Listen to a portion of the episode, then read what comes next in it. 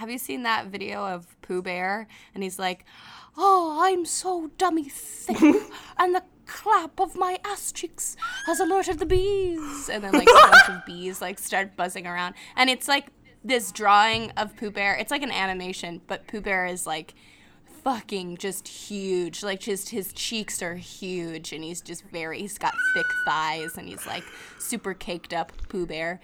And he, like, walks, and his cheeks, like, clap together when he walks, and the bees are freaking out. I feel like I've seen that, but because I didn't really grow up watching Winnie the Pooh, it wasn't as significant to me. But hearing you say it makes me want to reconsider that notion. I'll find it, and I'll send it to you on Instagram so that you can enjoy it. Yes, please. Oh, my fucking God. All right. Well, shall we begin? Yes. Do you like boys with wings, or maybe horns or tails? Maybe you're into scales. Perhaps you want to be the lizard queen. Do you find yourself attracted to fictional characters, like maybe vampires? Do werewolves make you cream? Then welcome to our podcast. This is the place for you. Freaks and geeks are welcome, and weebs will take you to. Fantasy time starts now. Set sail to a land of books and joy and big dicks. Ooh. Hi, Paris. Hi, Fleen. How are you? I'm so good, dude. Also, should I start calling you Peen? Because I call you Paris, and you call me Fleen. Do I just live as Fleen, or should I call you Peen? Look, you can call me whatever you want. I just think that I enjoy calling you Fleen. The first time I heard you refer to yourself as Fleen, I thought that was the funniest thing in the world, and so it's just kind of stuck since. But I can call you Fallon if you prefer. No, I would much prefer Fleen. I would much prefer Fleen. Thank you. I just, the way that it was presented to me, I don't know in what context, but you turned to me and you sang, hello, it's Fleen. And I just, like, died. I thought it was very funny. So. Oh, my God. Making me burp. That's awesome. Okay. Well, yeah. No, please keep it. I just mean, like, do you feel left out that I call you Paris and not Peen? No. Okay. I mean, that's my name, so you can call it. Yes. Call me that.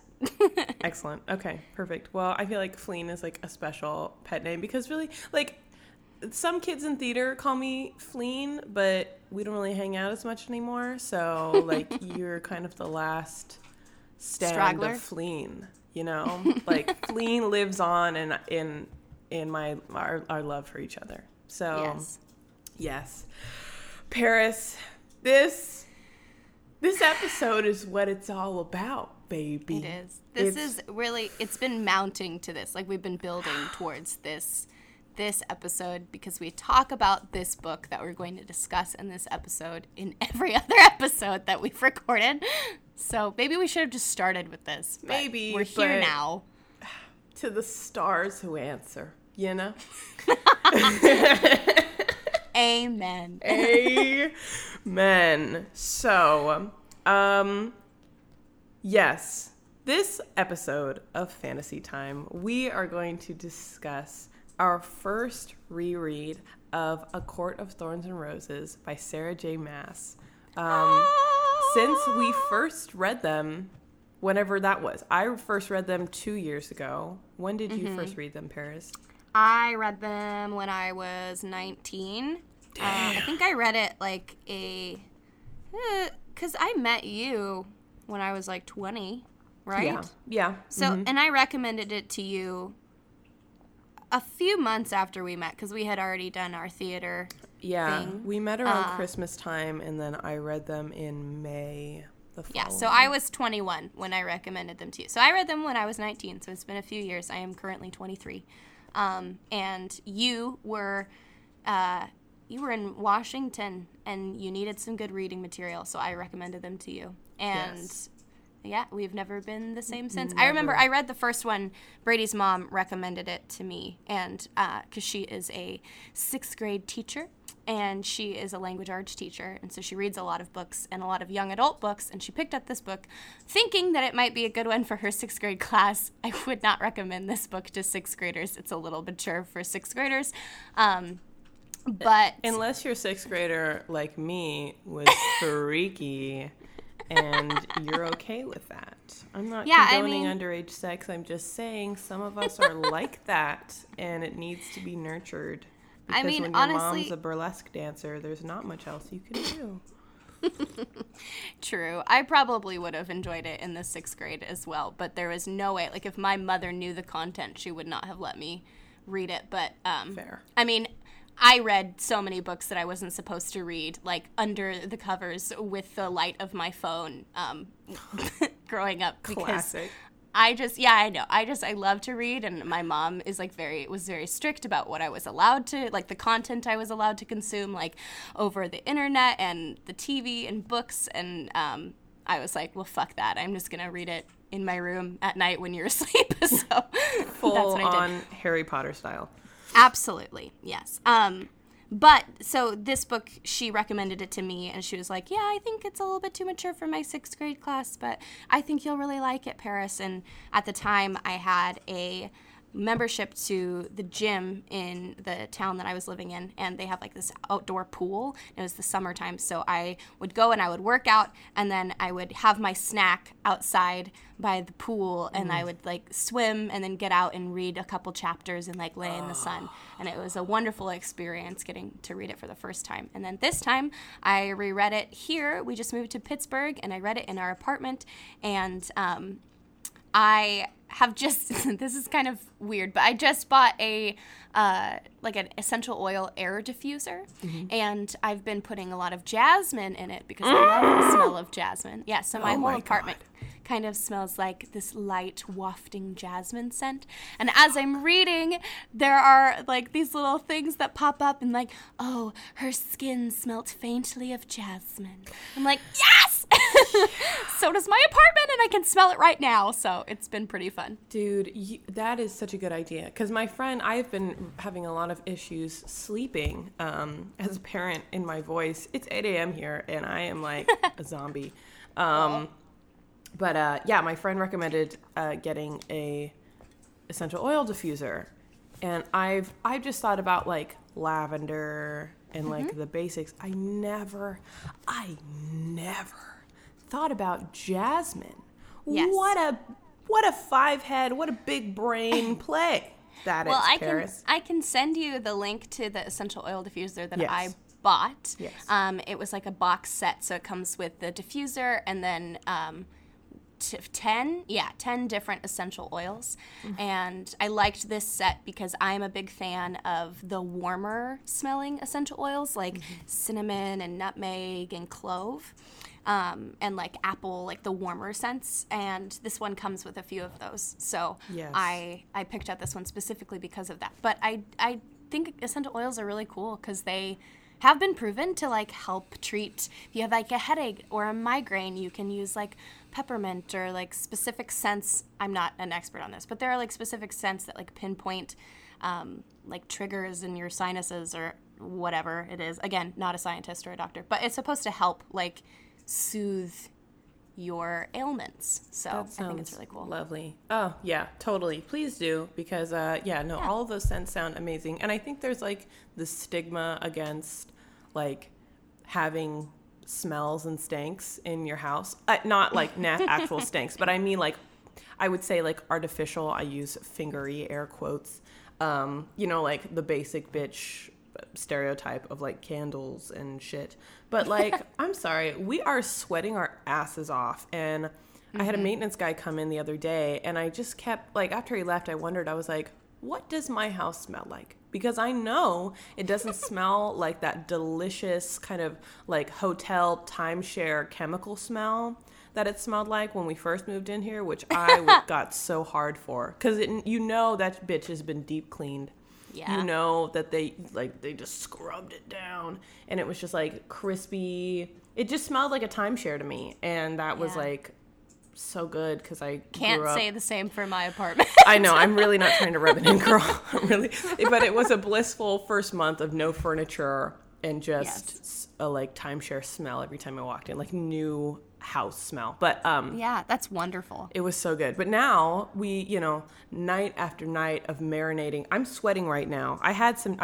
Casper made me some tea for my throat, but I'm sweating. So like, if it just smells like our BO mixed together, that's not pleasant. And I would rather have, you know, I'd rather be a girl with essential oils blasted in every room than like smell stanky. So yeah, yes, please.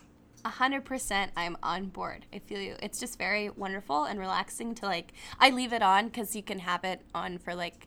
I think it will go for 8 hours before it shuts off automatically by itself. Mm-hmm. So I'll leave it on if we go on like a walk or something, and then we'll come back and our apartment will smell like clean and like jasmine or like lemongrass, and it's very nice to come home to. So that sounds fucking amazing. Wow, what a quality of life investment. I really am. I admire you for that. Yeah, I'll send you that link. Oh my god. Okay. But anyways, sorry. Back to the novel. Yes. Yes, so we read A Court of Thorns and Roses for the second time. We're starting our journey all over again. Oh my so we're God. Planning on reading through the whole series.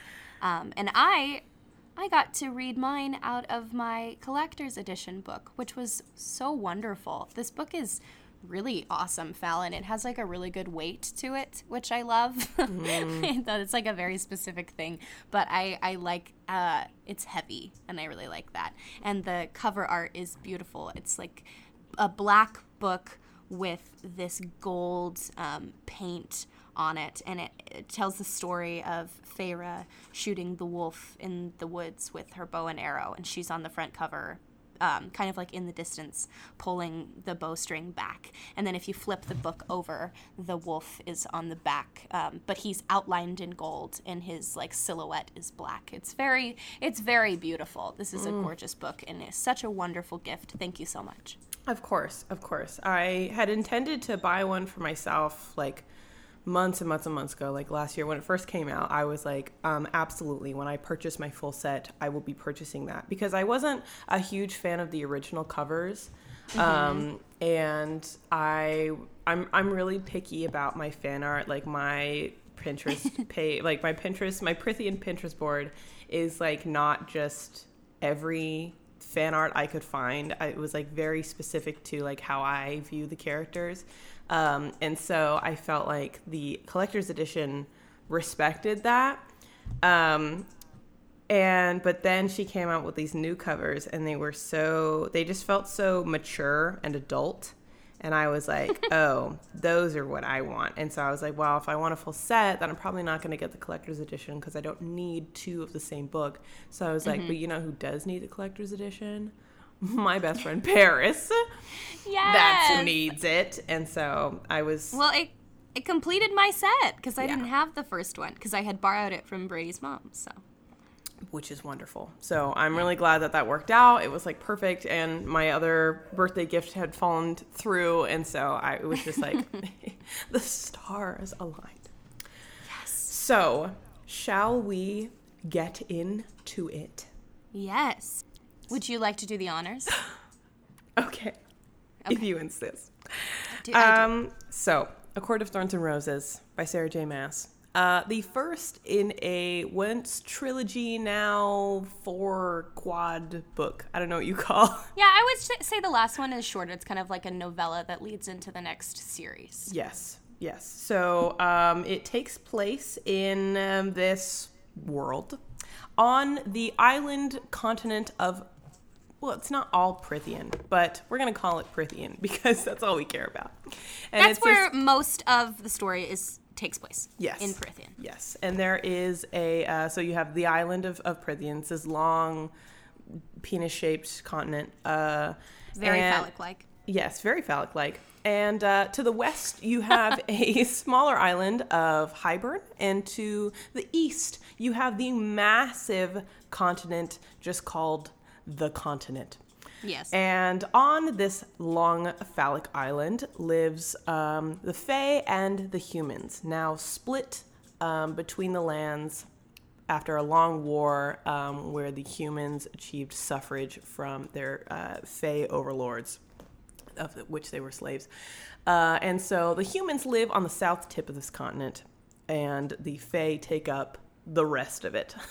And Prythian, there's a wall, an invisible wall, that separates Prythian from the human lands. Humans pretty much live in squalor for the most part. There are, you know, there is like hierarchy and the wealthy, but for the most part, it's this big wealth disparity. And their lands, sorry, I didn't mean to interrupt you, but I think it's important. Their lands are described as being pretty, like, decrepit, or like at least, nothing, they don't really have a lot of crops. Things don't really grow there very well. Mm-hmm. She describes, I think at one point, there's like long stretches of just like nothing. Their little section of their island continent is not to be something to be desired. It is is kind of a gross area that they live in. Yeah, they got the scraps. Yes. And I also think it is because it feels like scraps in comparison to the awe that is Prythian. So beyond this magic divider is the land of the fairies, which ranges from high fae, which is the highest kind of caliber of hot fairy, all the way down to, you know, we got little fire sprites and little critters. And then you have all manner of fairies in between with different colors of skin, different shapes, different sizes, different penises, all that jazz. She does not describe anyone's penis, but I'm just using my imagination because that's what I want to think about. As you should. Thank you. And Prythian, the fairy portion of this continent, is divided into courts. And so the courts, Ferris, would you like to describe all 7 courts? I would love to. There are 7 courts, which are each ruled by a high fae who is hot, so hot. They have there are lords of each court, and so we have 3 solar courts. We have the dawn court, the day court, and the night court, which is the biggest of all the courts. So is its ruler's penis. Oh my God! Sorry. And then there are the courts that have to do with the season. So we have winter court, summer court, autumn court, and the spring court, which is where a majority of our story takes place. And, but I'm sorry, I didn't specify. They are ruled by high lords. So there are the high fae, which they reside in these realms, but the ruler of each court, is ruled by a high lord. Yes, that is a very important distinction because there is usually only one high lord, and it's a dude, very hot, very powerful dude, and each High Lord has the ability to shapeshift into some larger being, and it is described that each creature of them has a beast that is living inside their skin, itching to get out, roaring to get out, I think is the word that was used. Yes. And so our story is focused on this human 19-year-old named Feyre, and Feyre lives in a 1-bedroom cottage, little shack, with her 2 older sisters, Elaine and Nesta, and her crippled ass father, who we don't know his name. And they are just her father. Yeah, just her father. Yeah, he's never named. I don't think throughout the whole series. I don't know if he. Yeah. Because I don't remember him having a name. I don't either. So this is nameless dad. We're going to call him Dad. Daddy. Daddy. He's not a daddy. No. Compared to all the other daddies. No, there are some daddies in this book, but he's not one of them. Fuck, man. God damn. Anyway. So, Feyre lives in squalor with her 2 useless sisters and her equally useless father. And they used to be wealthy, but her father made some bad bets and invested their money in some bad ventures. And so he lost all their assets to debt collectors, and they came and busted his shit up. So they wrecked his shit. So he is not able to walk very good because they destroyed his legs. No, he has a crunched knee. Crunchy. Crotchety. Yes. And because they were raised to such a high caliber of nobility by their mother, who died of typhus, classic, the two older siblings kind of look down on Feyre. At least Nesta does. Nesta is the eldest, and she... Well, yes. Nesta looks down her nose at everyone. It's not just Feyre. Specifically Feyre, yes, but literally everyone she interacts with. She just has this air of superiority. Feyre describes her on multiple occasions as being imperial. And she just kind of strikes fear into the heart of everyone she looks at. Yes, so. Her imperious sister made of steel or some shit like that with her steely gaze. So Nesta's intense, much respect. Elaine is what I believe people would call a cinnamon roll. She is a sweet little noodle who is just kind of dumb as rocks and a bit naive. I know. So she's like really sweet and beloved by their father, and she likes to grow things and, you know, all that. But she's not much of an asset as far as breadwinning goes. So I kind of chuckled when I reread this because I'm sorry. I just need to say ever apologize. Feyre describes Elaine as like soft and sweet and loving, but just doesn't fully grasp things all the time. It's like pretty much what she says. She's like, Elaine is so kind, but she's an idiot. It's so true for Elaine. Just... One thing you can count on for Sarah J. Maas is a character arc. So yes, don't worry about these characters, folks, because people grow and change. Not everything stays the same. So I feel confident in talking shit about them because they talk shit right Because now. I know what happens. We know it happens, so we're not worried about it. But yeah, so yes. Elaine's dumb as rocks. Nesta's a raging C-word. And Feyre is kind of in the middle. Feyre is bitter because they her sisters are shitty, and her dad is useless and self-loathing and hella depressed. And so at 14, when their money runs out, Feyre has to go out and go hunting because no one else will do it. She knows that they will die and starve otherwise. So she starts off small, killing rabbits. She's made this promise to her mother on her mother's deathbed that she will provide and take care of the family, that she will be the one to ensure that they are safe and that they live on. And it's interesting that Feyre's mother chooses Feyre for this task because she's the youngest of the three sisters, but she must have known that Feyre was like the strongest because or at least the most capable of providing for the family. Because her mom dies when she's like 9.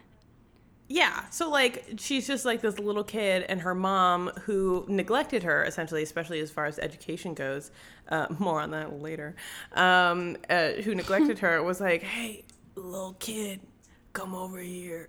Promise me that you'll take care of your grown-ass siblings and your father.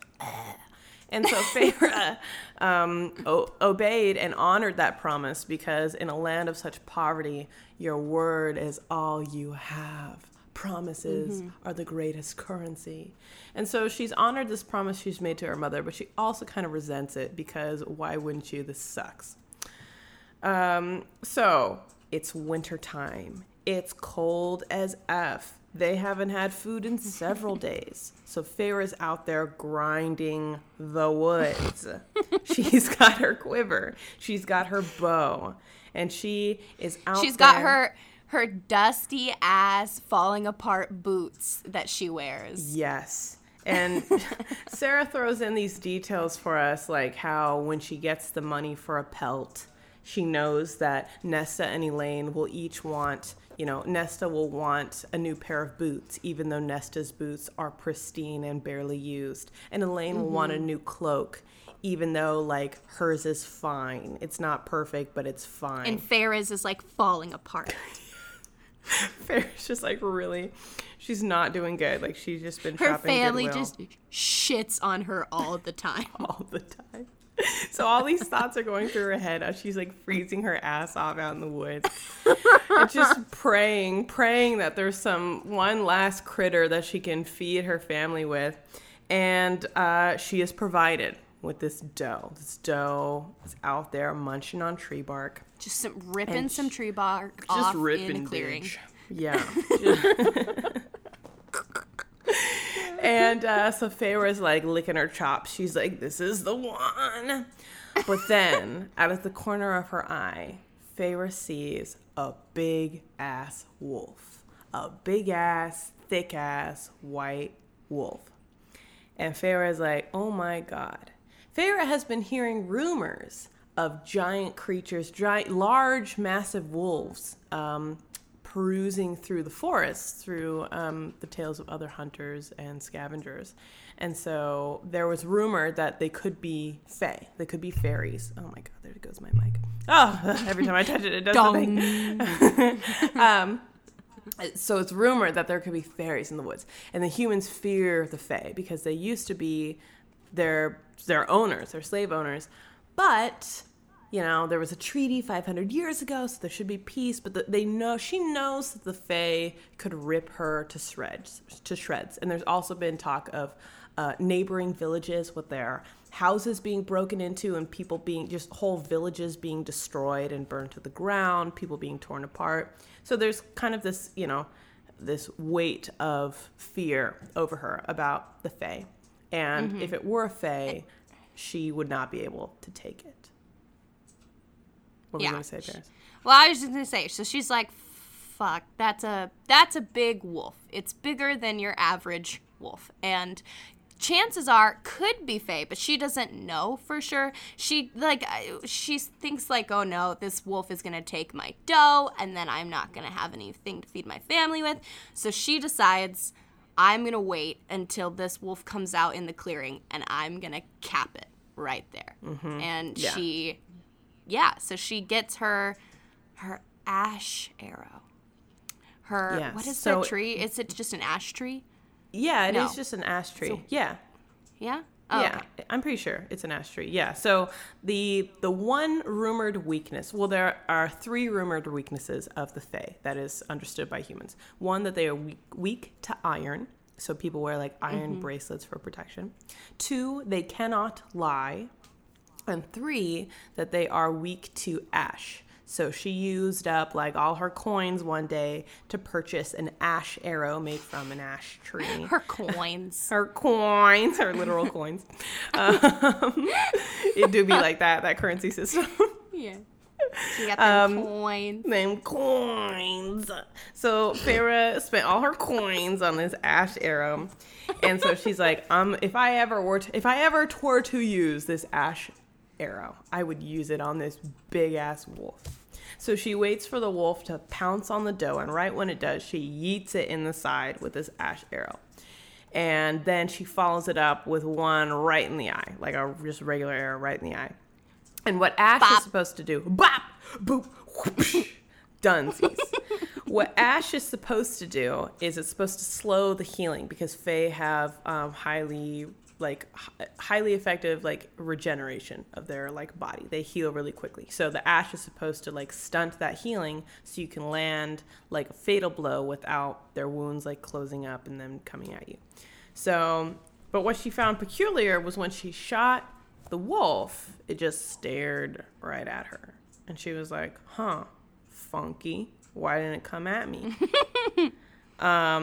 So she's like, but no time to think about it now. Gotta skin this thing. So she like rips the skin off this wolf, and it's like hot, steamy, muscly body is just hanging out there in the woods. And then she just like, in the snow, like its blood's just like seeping into the snow around it, creating this like grotesque sight.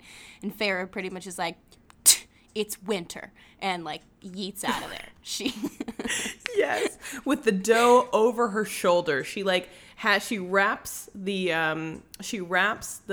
hide of the wolf around the doe, and then she like carries it over her shoulder for like 3 miles back to her house or some nonsense like that. Yeah, and like what's insane to me is that Feyre is pretty much just like skin and bones. Like she is a twig, and she picks up this like probably like at least 100 pounds, probably more, doe, and this wet wolf pelt, And she just carries them out of there like, it's no big deal. Like, she's going to go sell them at the market. She's like, I made it home. Like, there is no mention by the author of, like, her. I mean, like, other than her getting home and being, like, really just beat to shit and being, like, you know, out of breath. But it's not like it took me a day to get home because I was just fucking stumbling around. I tried dragging it. I tried carrying it over my shoulders. I tried kicking it. I tried rolling it. There was a lot going on. Like I was like, I couldn't, you know? And I live pretty good. I couldn't do it. So I know. Just a side note. Brady's family, they're hunters, and Brady bought his dad for Christmas this one time, this like vest, strappy vest thing that you like put on yourself and then you like tie a tether around the creature that you've just slaughtered in the woods, like a deer or an elk.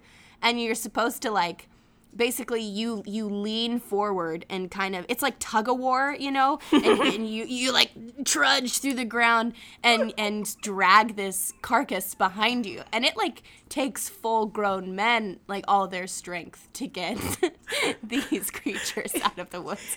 But Feyre's just like kind of tossing it over her shoulder. She's like, got it. Like yeah. She just got it on lock. Wow. That sounds like, it sounds like those World's Strongest Man competitions where they, like, pull a semi. Like, they've got a harness on, and they, like, tie a rope to a semi, and they're just like, go, go, go. It's just a giant man pulling this giant vehicle. That's Feyre. That's Feyre. Yeah. So Feyre has super strength already. Oh, my God. Yeah, so. Oh, also, Paris, we can cut this out. But I've noticed your mic is starting to go in and out. Like, It sounds like you're cutting out like on a phone call. I don't know if... Oh, yours is doing that too. Oh, is it really? Okay. Yeah, I figured it was just my end, but I think, I don't know. Maybe it's me if... Yeah, I'm thinking now it's my end. Huh. If mine is doing... Oh, shit. Sorry. Well... Okay, well, if we're both doing it, then I don't know. I mean, like, me? I can still understand you. I just occasionally I'll lose like one word that you're saying like in a sentence, but I can like make out what the sentence was about. Yeah. So maybe it's our Discord. I don't know. Whatever. Okay. Anyway, moving on. So yeah. So she's dragging this. Okay. So she's dragging the doe through the woods. She gets home, and then her sisters are like hanging out by the fire, just chilling, starving, you know, doing their thing, and no one's like, Feyre, are you okay? Whoa, that's a really heavy deer that you must have carried for miles and miles and miles. They're just like, how quickly can you cut that thing? And so Feyre gets right to work butchering this delicious deer. And so they feast on deer that evening. They have a super fun, awkward chat at the dinner table because Nesta's like, I don't remember the dude's name. She's like, this dude in town, he wants to marry me. And Feyre's like, don't do it. Nesta's like, don't you ever fucking speak to me, peasant.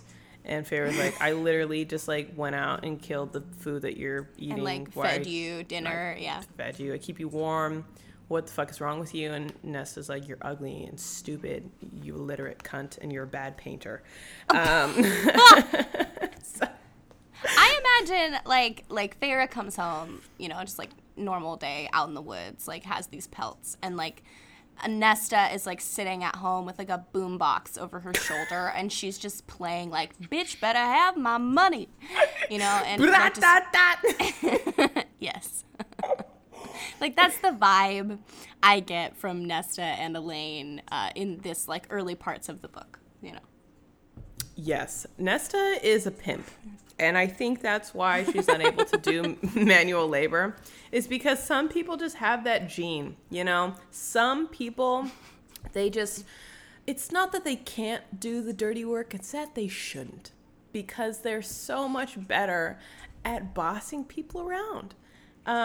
Instead. So, you know, I really feel for Nesta. I empathize with her. I think I've always dug Nesta, even when she was such a god, just the worst. I was always like, you know, girl, you kind of turned me on a little bit. I like you. But I think that's just because I two in my life have been terrible. But I know that you identify with Nesta. I think you feel for her because you feel her rage and her wrath, and that's just, it resonates with your soul. It does. And later on, you learn more about Nesta, and Feyre's hunch is that Nesta feels so deeply that Nesta just has to shut that shit off or else, she'll die. So she just has to, build hardcore walls around herself in order to, maintain some semblance. And I remember crying a lot as a kid. I still do. When I get, at moments of high anxiety or either shame or embarrassment or just, like intense nervousness, I cry. And everyone, it draws a lot of attention to yourself when you cry. Crying is as a sign of something's really, really wrong. And so through my years of grade school, I definitely did develop this hardcore, intense persona, and that really served me and protected me, and it earned me a lot of respect from people. But being vulnerable, it was also, it's a trade-off. You can't be vulnerable and an asshole at the same time. So you have to choose. And Nesta chooses to be an asshole. Not everyone can be nice. Not everyone could be an asshole. There's balance that we need, okay? So, anyway. So they're eating this deer. And Feyre is talking about how sad she is. I don't know. She's talking about how she paints. She loves to paint. Elaine got her 3 cans of paint, each of the primary colors. And so she paints all over this little cabin shack that they have. She painted, was it foxglove? Yes. Yes. In the wrong shade of blue. In the wrong shade of blue. Yes. Foxglove in the wrong shade of blue, which really bothered her. But she, painted that all along the trim of their table, and she painted on the dresser of their in their bedroom, and the only thing that's pretty. Can I elaborate on that? Yes, ma'am. I think it's very important to note that having reread this, I didn't catch this the first time that I read the book, but the second time I was like, a little bit of foreshadowing there. Thank you, Sarah. Mm-hmm. Feyre paints on Elaine's drawer little flowers and sweet little lines. And then on Nesta's drawer, she paints fire and brimstone and flames, pissed off red colors. And then on her own drawer, on Feyre's drawer, she paints the scene of the evening, so that it's the night sky and stars and twinkling little lights among this dark backdrop, which yes. I thought was very nice, so very nice. Which so. When you're first reading, you're whatever, cool, nice, yeah, excellent, good job, Feyre. Great yeah. for you. Good painting. Good painting. And then later you're oh. Oh, that was definitely one of the moments of reading the series, one of those payoffs of paying attention. But she also, Sarah does kind of spell it out for you often. She's Sarah likes to repeat herself a lot, so she'll be for example, this isn't what she said, but this deer, so sad out there in the cold, I killed it. And then she's taking the deer back home, and she's this deer, so sad, out in the cold, I killed it. And then she gets back to her house, and she's gutting it, and she's this deer, so sad out in the cold, I killed it. And then they're eating. So, she likes to repeat. That didn't happen like that, but you'll find that when you read her, she likes to, the drama of Feyre's inner dialogue, or whatever main character's inner dialogue is, the repetition of this grand thing, which always kind of cracks me up. I'm oh, Sarah. And I think that's honestly my only beef with it is it's kind of annoying, or I would say cringy sometimes, just a little bit, when she goes so hard on that. Sure. Anyway, thank you. So she does spell it out. So Paris's point of the dresser is it becomes rewarding when you notice those details, because later she's remember that? That's what this means. And then you're oh, wow. You got me. Oh. Yes. More on that too. So, anyway, and Feyre doesn't want to paint the bed because her mom died in that bed and her sisters sleep in the bed and she sleeps in the bed. And so the bed's weird. So it gives her weird vibes. So she doesn't paint the bed. That's totally not even important because I don't even talk about that later, but whatever. Anyway. So next day, Feyre's like, I'm going to the market. And they're like, we're coming too. And because they want her coins as soon as she gets them for the pelts. Bitch better have my money. Exactly. Pay me what you owe me. For my boots. Yeah. And my cloak. So they roll up to the market, and the Children of the Blessed, a.k.a. the featured religious zealots of this book, which actually have kind of a surprisingly small role. But they come up and they're like, hi, do you have a moment for our Lord and Savior, the High Fae? And Nesta is like spitting on them. She's like, you'll find no converts here, peasant filth. And so like Nesta goes at it. So she's like about to brawl with these homies. And they're like, no, the Fae are like really cool and they love us. And if you just like love them, they'll love you. Just like, you know, Christianity. And Nesta's like, absolutely not. And so Feyre's like, yo, let's bounce because like I don't want to fight in this market. They already have enough to talk about with our poor asses. And so Feyre goes. And Elaine is like somewhere like picking a flower. Yeah, she's Elaine like is not. Like, what's going on? Elaine's like, I'm hungry. Ugh. Yeah.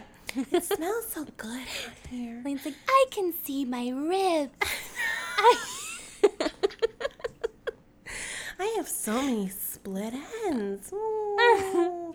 Yeah, oh so they leave. They bounce. They drag Elaine along, and Feyre's looking at the merchants, and all the merchants are avoiding eye contact because they're like, we don't want that shit. Whatever you have to sell to us right now. And she was like, all right. So she goes to a mercenary. And she's like, listen, lady, this lady's described as being thick as fuck. She's corded. She's jacked. She's corded, okay? She's jacked. She's got a short, like, bob. She's got straight across bangs. She's like Edna Mode, but just jacked. Just an absolute unit. And so this mercenary is like, what you got, kid? And that's exactly like, how I imagine her voice, too. I love that is what you hear in your mind as well when you read, because I totally hear, like, ooh, I am a mercenary for hire. And, like, just a gruff, grisly voice. So we've both been playing Skyrim, and in one of the towns, I don't remember which town it is, but you can meet, I think it's Whiterun, one of the first towns. If you go to the tavern, you can meet Uthgerd the Unbroken. And Uthgerd challenges you to a brawl. And if you win in the brawl, which you pretty much have to or else you die, if you beat her in the brawl, then you can have her as a companion. And I would always hire her as to be my house carl. So she would live in my estate and take care of my things. And so her dialogue would change from her like buddy dialogue with me, which is like, you're someone who can get things done. I like that. To like, what do you need, Thane? And so it was just like, so I thought of her as Uthgerd the Unbroken. So Uthgerd the mercenary, she's like, what do you got, kid? And Feyre's like, I got this big ass wolf pelt and this deer pelt. And she's like, where'd you get that? And she's like, I killed it. And she's like, no, you didn't. And she's like, yeah, I did. And then I drug it out of the woods by myself in like an hour. And Uthgerd's like seems legit, and so she believes her when she describes how she killed the critters, and so she pays her a shit ton of money for them. And Feyre's like, why, dear, are you giving me so much money? She can't just keep her mouth shut and be grateful. She has to question it. And she's like, someone did the same for me when I was your age and in need of help, so I'm paying it forward. # YOLO. Oh and so Feyre was like, thanks. And at this time, Nesta and Elaine are like, hey, Feyre, you got some coins for us? They're like fucking addicts. They are. They can like smell the coins from across the courtyard. And like what's her name? Uthgerd the Unbroken. Yeah. She can like see them, and she's like, "I see your sisters lurking." And they're like circling like vultures, like waiting for the coins. The coins to drop. Yes, Uthgerd's like, "They both have your brown hair. You all have the same brown hair, so that's how I deduce that they are your sisters. Also, they are staring at you." Like, it's just like they're like salivating, like waiting just for the coins. Yes. So Feyre turns around, and the Uthgerd also gives her like a warning. Uthgerd is not her name. This is just the nickname we're giving her. We don't know the mercenary's name, okay? But Uthgerd gives her a warning. She's like, "Listen, yo, I killed the Fae once, but it also took a chunk out of me." So Uthgerd is like all scarred and like missing some fingers or some shit. I don't really remember. But she's like, "Stay away from the Fae, homie. They're bad boys." And so Feyre's like, "Okay." And so then she turns around, faces her sisters, gives them a couple coins, and is like, "I'll see you at home, bitch."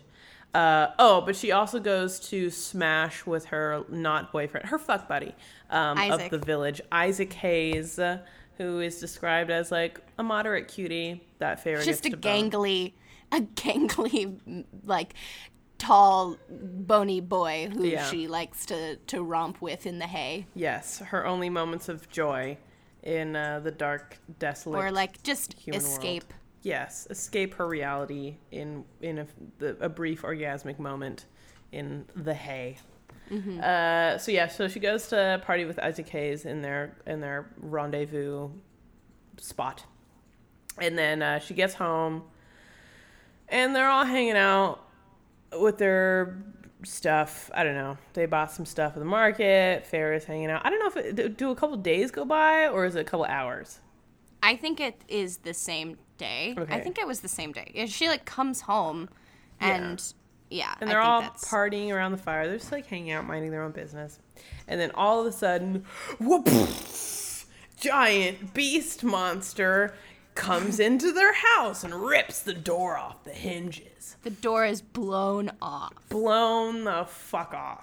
And so this giant beast with big ol' like bear claws and a wolf head and antlers spiraling up into the sky. They're like elk horns, but they curve. I don't know. It gave me flashbacks to Cowroo's gazelle horns. I was like, oh yes, we know a good curved horn gal. Anyway, so this monster's like, "Who killed it?" Very Batman-like. And they're like, "What are you talking about?" So Elaine and Nesta are cowering in the corner, and they're like, "Ah!" And Feyre's like spooked, but then she like goes for a knife and is like ready to take this giant beast that's like 5 times her size, and like the size of a horse, as she described it. And he's like, "Who killed the wolf?" And she's like, "I don't know what you're talking about." And he's like, "Killed who? What? What are you even doing here? We don't like." I'm sorry, you have the wrong shack. Like maybe go to the one like down the street to the left. Like I think I heard that they capped a wolf earlier. Like maybe you should go get them. Yeah, maybe like, I don't know, Claire Bedore. I heard her. She killed a wolf maybe one time. Bopping wolves left and right. Like, maybe go check out there. They're endangered now, I think. So Feyre's like deflecting left and right, and this thing is like ready to rip her throat out, but it doesn't. And it's like, "Listen, I get to take whoever took this wolf's life."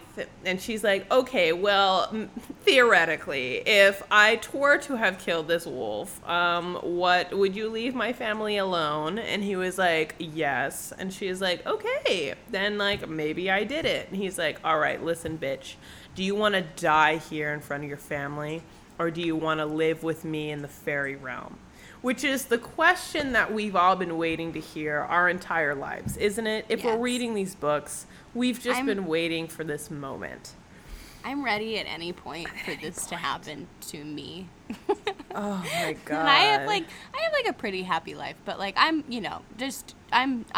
There's a part of me in the back of my brain that's like, yep, I'm I'm ready. It was me. I killed the wolf. Yeah, it was me. Like, pick me, daddy. Yeah, Rhysand, take the wheel. God damn. So, yeah. So we're like, this is where it begins, isn't it? So, and she's like, wait, what? And he's like, listen carefully. You either die here or you live with me for the rest of your days in the Fey realm. And she's like, number two, my lord.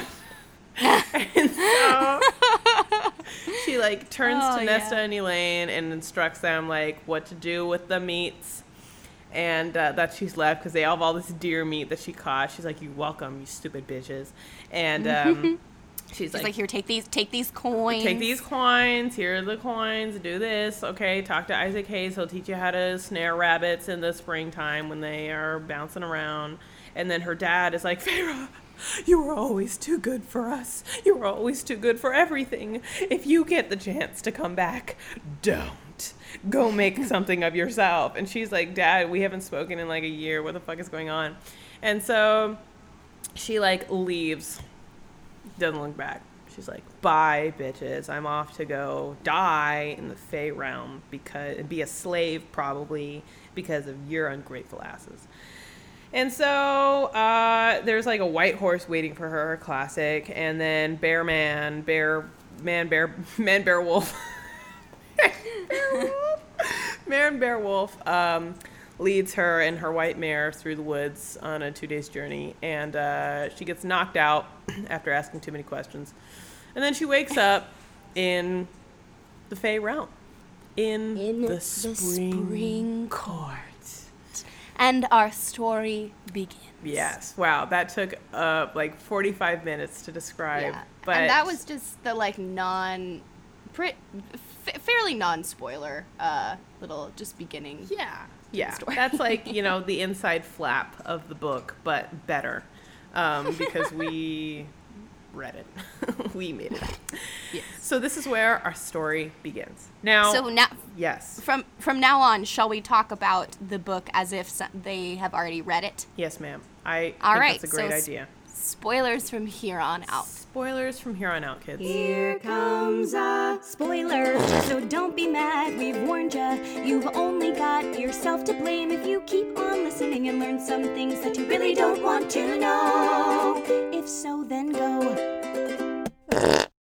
Yeah. Paris, do you have, like, bullets that you wanted to talk about? I do. I have notes. I took a lot of notes, and, like, specifically I have, like, page numbers next to them, things that I want to talk about. They're not, like, wait, what did you say, damn it? Yeah, because when I was reading, I was like, oh, this, I definitely want to talk about this, but I was usually, like, in the bath with, like, wet fingers, and I didn't want to, like, I'm going to have you take the lead because I did that in spirit, but not in practice. Absolutely. The sentiment is there. Well, this is good. This is a good structure. I like that you lead the intro and like just the, you know, recap, and then I can talk to my points because I do like to take notes. Yes. So the first note that I have, do you have the book in front of you? Yes, I do. It begins on page 134. This is the first note I took while reading this book. And my note is, Fallon would fuck with the Naga. And that also brings me to our first disagreement in pronunciation. Is it Naga? I say Naga. Naga. Well, hold on. Doesn't this have? There's a in the back. Okay. Yes, I do not have a pronunciation guide in mind, which is fucking sacrilege. So please describe to me. I do. It says NAH-GAH. So Naga is Naga. Yeah. Okay. Naga. That's how I say it. Yeah. Okay. Naga. We can say that. Okay. They are these big, scaly, gross lizard. Creepy creatures. She does not once say that they are gross. She says that they are jacked and scaled and dark, and they have a bit of a slither to them. Thus, my first bullet point, Fallon would fuck with these creatures. Oh. They are literally described as covered in dark scales and nothing more. They were a horrendous combination of serpentine features and male humanoid bodies whose powerful arms ended in polished black flesh-shredding talons. Yes, and? And does that make you hard? Absolutely, yes, Your Honor. It does. It does. Guilty as charged. I knew it. That was, because, you know, Sarah, she studied religion in college. She has a degree in, religious studies. How do you know that? Because I'm obsessed, okay? Because I like to know where her head is at. And so she has a love of lore. I also watch a shit ton of her interviews and stuff. And she loves lore and stuff. And so I don't know. It was really exciting to not just see the standard. Did you hear that? Did you just hear what was that? That was Casper sneezing in the other room. Boom! That was funny. It's nice to see, not just your standard, Western mythology critters. The Naga are, these snake men, these reptilian men. And I just, I don't know, I fuck with that. They're what are they in Skyrim that you love? The Argonians. Yes, my husband scouts many marshes. Oh, is his name. There's another one that you can marry named Derkethis, but Derkethis is not as warm and receptive as Scout's Many Marshes. Derkethis is also green, but Scout's is blue. So, but yes, you're right. God. Okay, I dig the Naga. I think they're cool. I think they are awesome. And if I were to meet a tame Naga, I'd smash. I know you would. I know. Okay, so this is my next point. I just wanted to point that out because I read that and I was oh, there's Fallon. Okay, I forgot that Tamlin could turn into, or Faye, into other creatures. Not only himself, but he has the power to, morph other Faye into creatures. And I think that's badass. I mean, assuming you've read this book and the rest of the novels, because we did say spoilers, you grow to kind of hate Tamlin and resent him. But, I forgot. He's still a High Lord. He's pretty badass. I'm really glad that you brought this up, because that is something, and I'm so glad that we're going through this format, because your notes are often similar to mine, and it sparks the things that I really, really wanted to talk about, and this is one of them. When going into reading this book, I was I am going to give everything the benefit of the doubt. I'm going to come at it from fresh eyes. And if I found myself reading over something and just either not retaining it or not remembering what I read or just not being present, I reread that shit until I was back in it, because it was so important to me, because I wanted to fall in love with Tamlin again. Yeah. I wanted all of it. Give me all of it. And I remember you describing to me the first time that you read it and how you were I fell in love with Tamlin and I hated Rhysand. I hated him. And I felt the same way. Rhysand is a fucking hottie. And he's a piece of shit in the beginning. And he's evil. Hate him. He's evil and so bad. And so you do totally grow to love Tamlin, and he is a badass. You are so right. Even with his power so muted and dull, he was still so powerful that he could turn. I totally forgot about that too. I thought that the Fae, from my memory, I thought that is it Andras or Andras? How do you say it? I say Andras. I say Andras. Yeah. I thought that he was the one who could just shapeshift. I thought those Fae just happened to shapeshift. I forgot. Yeah, that's Tamlin, what I had remembered as well. Yeah.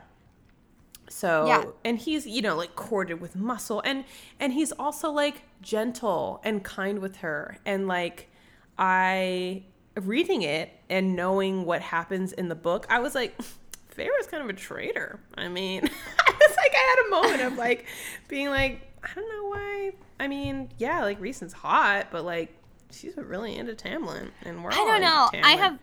I have different opinions on that. Well, because we haven't gotten there. I know her. Yes. I know that I will be convinced when it comes. But in this moment, in this where I'm living right now, in the happy ending of this book. Oh yes. I was oh, but I'm such a face and ship. Please never doubt my devotion. Too. I am too. But I think, yeah, what you said kind of leads me into my next point. You say that, like, Tamlin is, like, gentle with her and stuff. I agree, but to some point, I think it's hard to, like, be mad at him because obviously he wants to save Prythian and he wants to, you know, save his realm and his people and his court, and, like, that's why he initially was, like, sending out his sentries every single day and, like, trying to find this human woman who is going to kill one of them to start this progression and start the story, but they just kept getting murdered by, like, older women or, like, the, you know, other dudes, mostly dudes. Yeah, and it just, like, wasn't working, and he was so, like, distraught by having to send his people out to slaughter that he finally was like, enough's enough, I'm not doing it anymore, this is horrible. So you're, like, side with Tamlin, you're like, yeah, like, he's got these, like, he has a soul, you know, he's caring about his people. Mm-hmm. And but at the same time, it's like, it's hard because he doesn't, his, like, love for Feyre doesn't feel authentic to me. It feels like it comes out of this place of, like, I had to do this because I, you know, have to break this curse.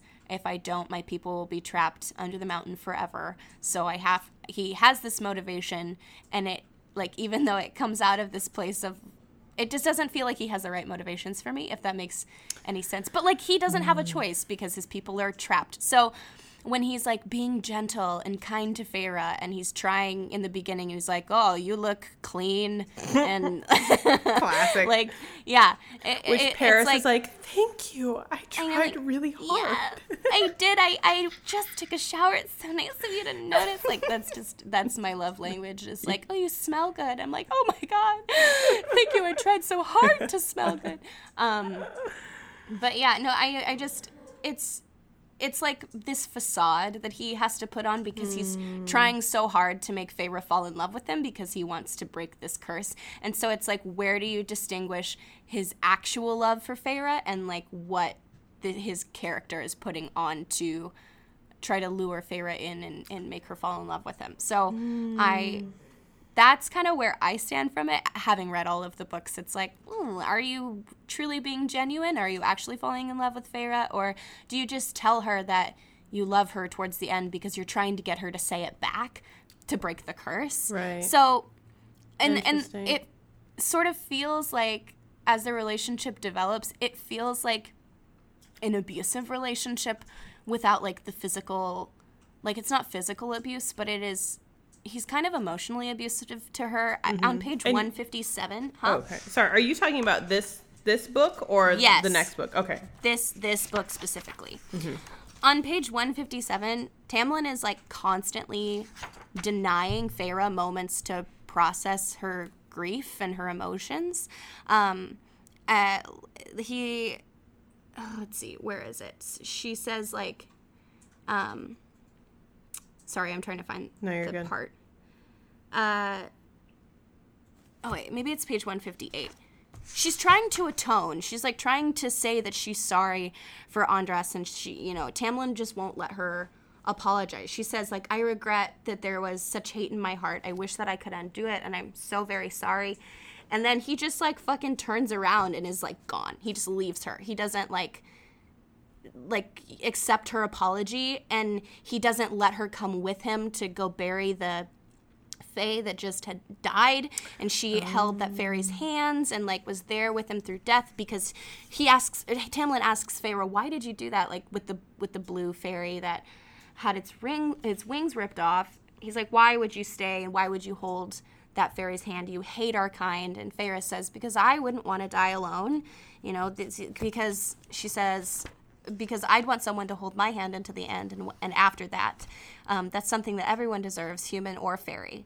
And she says, I regret what I did to Andras. She's trying to atone. She's trying to say sorry. And Tamlin's like, well, whatever. And, like, doesn't let her come to bury the fae, doesn't let her atone and apologize. Like, he doesn't let her process the way that she needs to. He's, like, kind of constantly denying her moments to work through her grief. If that does that make sense? It does. And I think I think more so, I think Tamlin is not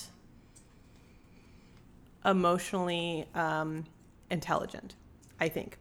And I think he's disconnected. He's a warrior. He's Groot. Yeah, I think he's disconnected from his own emotions.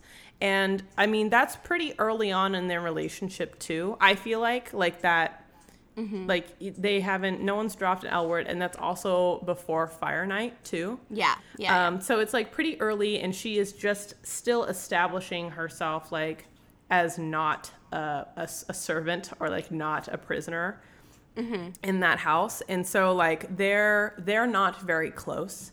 And she did, like, live in fear and hatred of the Fae for, like, mm-hmm. her entire life. And he lived in, like, simultaneous guilt and disgust of humans as well. Like, he, you know, he was not... The reason he got into this mess was because he, like... compared humans to like chattel essentially and was like, I'd rather be with a human than with you, Amarantha. And Amarantha mm-hmm. was like, then do that, bitch. And so like, I think also with Tamlin's like history of like his family being slave owners, too, there's like internalized, which I would just want to take a moment and acknowledge how we're talking about these characters as if they were so fucking real and like this level of depth, because that's how good of a writer Sarah is, that she mm-hmm. makes me believe that these are real ass people. Mm-hmm. I just wanted to acknowledge that we're doing this. But like, so I think because of how new their relationship was and like, just because like, I did not expect him to give up his way of life in order to appease Feyre or to, like, not pander to her, but, like, I mean, he's still a High Lord. He's still who he is. And he's also in a wartime. And, like, his soul, like, all fairy souls are kind of, like, being cleaved during like with Amarantha's curse essentially. So like I did not expect him to be tender in that way in those moments of strife. But yeah, so I guess I didn't expect that of him. I also as a reader, and also like I'm really kind of malleable or impressionable as a reader, and I think naive too. This is like the one, some of the few times where I let myself be like that. So I let Sarah make me. I want to like Tamlin, so I don't question things as much because like I am just along for the ride, and I'm like whatever you say, Feyre, whatever you think, I agree for the most part, with some exceptions. So I understand what you mean, and especially knowing what goes on in the future of the book, like in hindsight, you can look back and be like, "Oh, this wasn't as healthy as we thought." And I think Feyre has that realization too. But because we haven't gotten there yet, I'm still in like the, like he was a bad boy at first, and now he's a good boy, you know.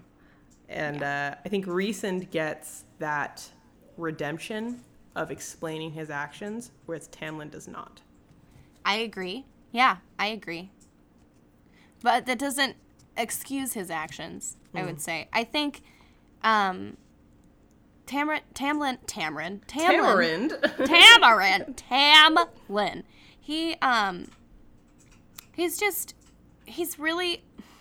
He shows from it early on. I think the first time I read it, I really wanted to love him. I wanted to fall in love with him, and I did.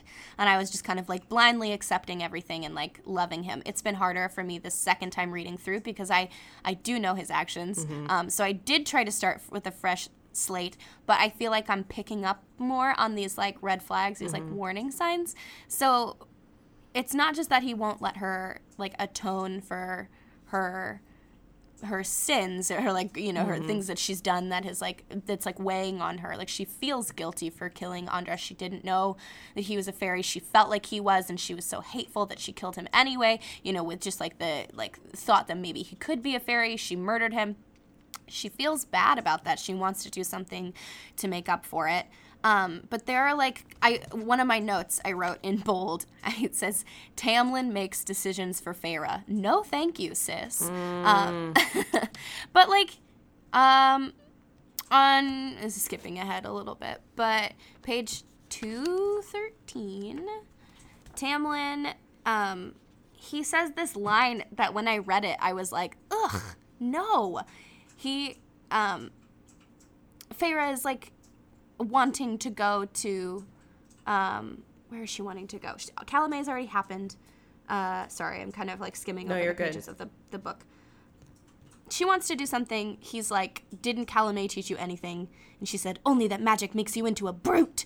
And then he says to her, no, I don't want you to live somewhere else. I want you here, where I can look after you, where I can come home and know that you're here, painting and safe.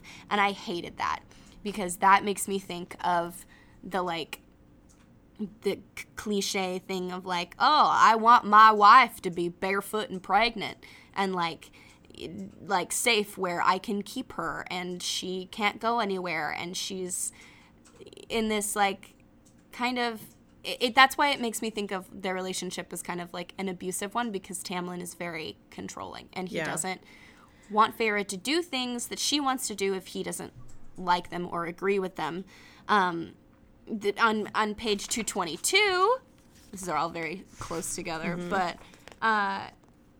there's, again, sorry, I'm trying to find where, I should have made notes in the margins with sticky notes, but he doesn't, I just put in quotations, wouldn't allow me to help, so there has to be somewhere on this page where she wants to do something and he doesn't let her.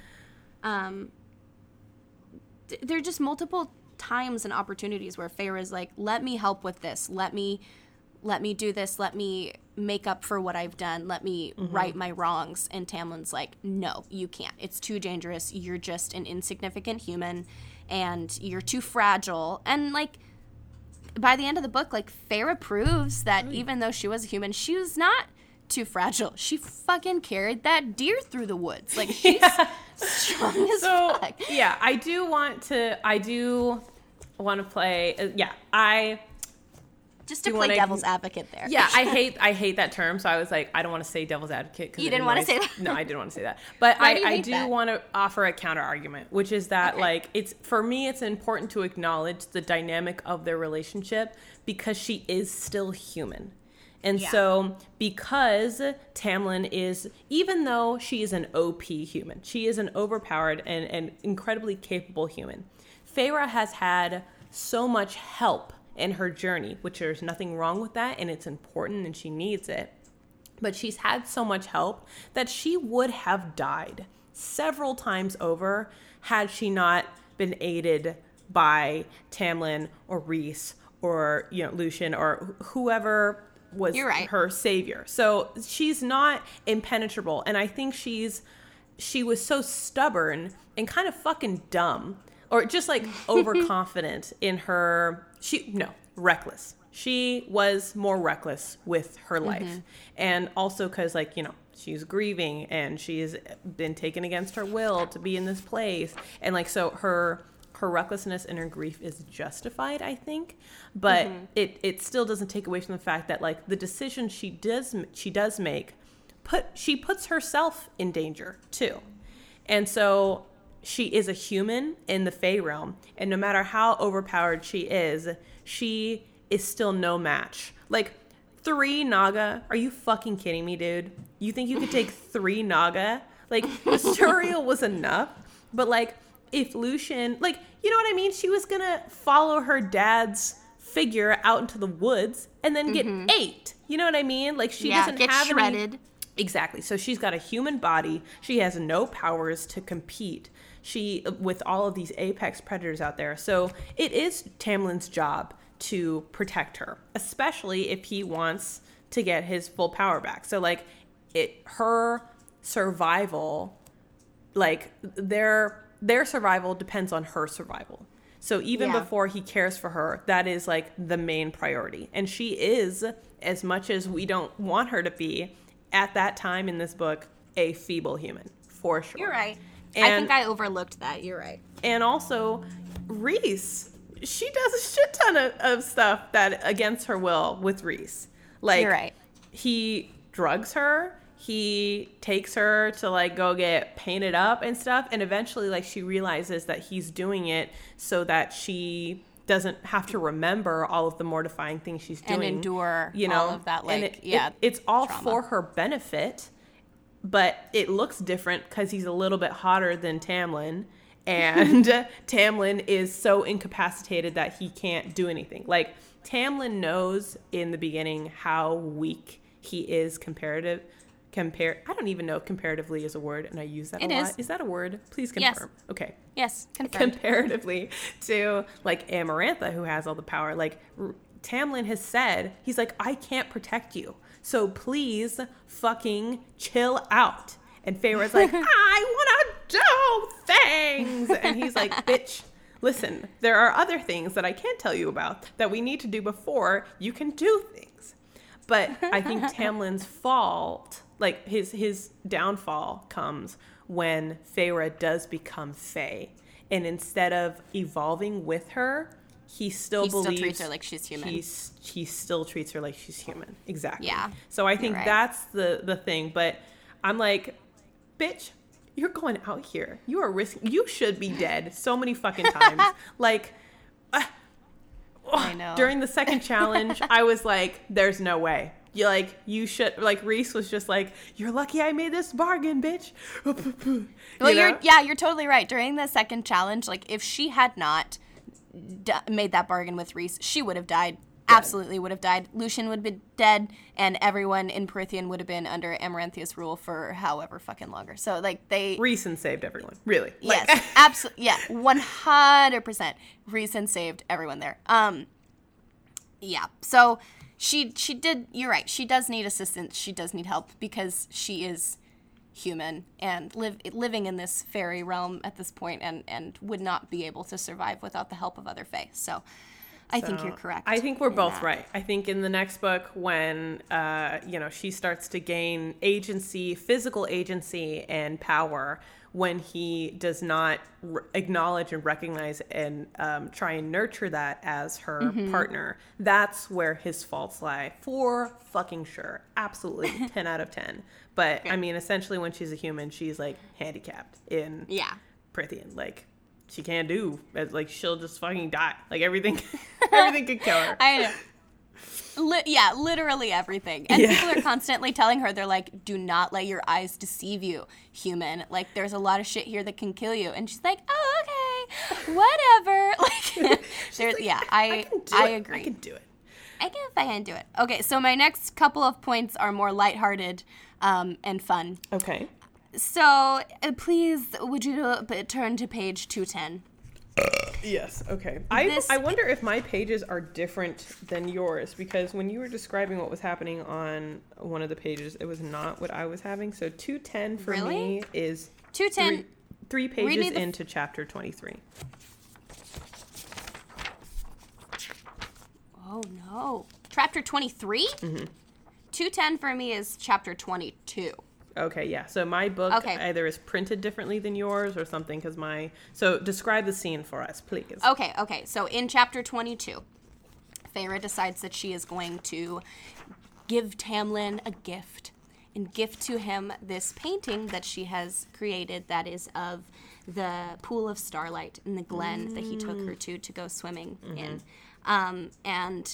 she, let's see, if you go to chapter 22, at least for me, it's 1, 2, 3, 4, 5, 6. It's on the 7th page of chapter 22. But again, that could be completely different for you. No, book. I think it, yeah, no, that's right. It's right. Okay, so anyways, Feyre's like, come with me to my painting room and turn the lights on and look, here is your gift. And she's got this like painting on an easel ready for him to see. She's all these other paintings on the side on like the walls that she's like not really wanting him to look at, but this one painting in the middle of the room. And she describes it as, let's see, I'm going to find it right here. Yes. I wanted you to see this one, I said, pointing to a smear of green and gold and silver and blue. It's a gift for you. for everything you've done. And then it says, heat flared in my cheeks, my neck, my ears as he silently approached the painting. So, like, what happens in the scene is that Tamlin walks towards her art in silence and, like, doesn't say anything. And she's, like, kind of waiting, like, wringing her fingers, like, with bated breath to see what he's going to say. And he's like, wow, this is incredible. But I thought it would be, just reading it, I was like, oh my God, fuck, what if Feyre was like a really bad painter? And like Tamlin just didn't say anything because he's just like, doesn't want to hurt her feelings.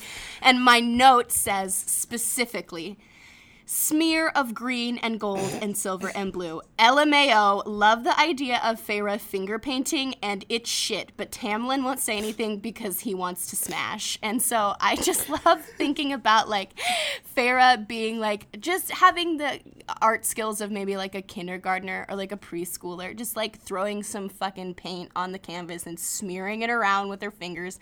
And she's like, wow, look at my art. And Tamlin comes in and he's this high Fey lord and he's seen all of this art done by all of these Fey artists and painters over the years, and he's like, what is this piece of shit? But he has to say that he likes it because he's he like, wants to smash Feyre. It's like, it's great, honey. Wow. Yeah. It's stunning. I just got a chuckle out of that because it's the word smear. It made me think that she's just like smearing shit on the canvas, and he's like, wow, that's so beautiful. Do you like it? You like it? That's fucking hilarious. I love thinking. I thought the same thing, like a smear, and I was like, smear must not be that good, Feyre. Like, maybe you should have picked another picture, my gal. I was like, no wonder he picks a different picture. He's like, I don't want this one. I want that one. It's not as ugly.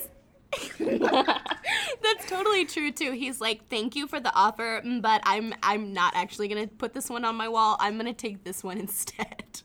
Oh my God, that's so fucking funny. And another thing for me on the page right next to it is it was like, at last Tamlin looked at the painting of the golden glen in the starlight. He nodded in appreciation, but he pointed to the painting of the snow-veiled woods. That one. I want that one. It's cold and melancholy, I said, hiding my wince. It doesn't suit this place at all. And I was like, oh, it will, bitch. It will. But I was like, ooh, snap. But yeah, that's fucking hilarious. I think we should keep that. I think we should pretend from now on that all of Feyre's paintings are absolute trash.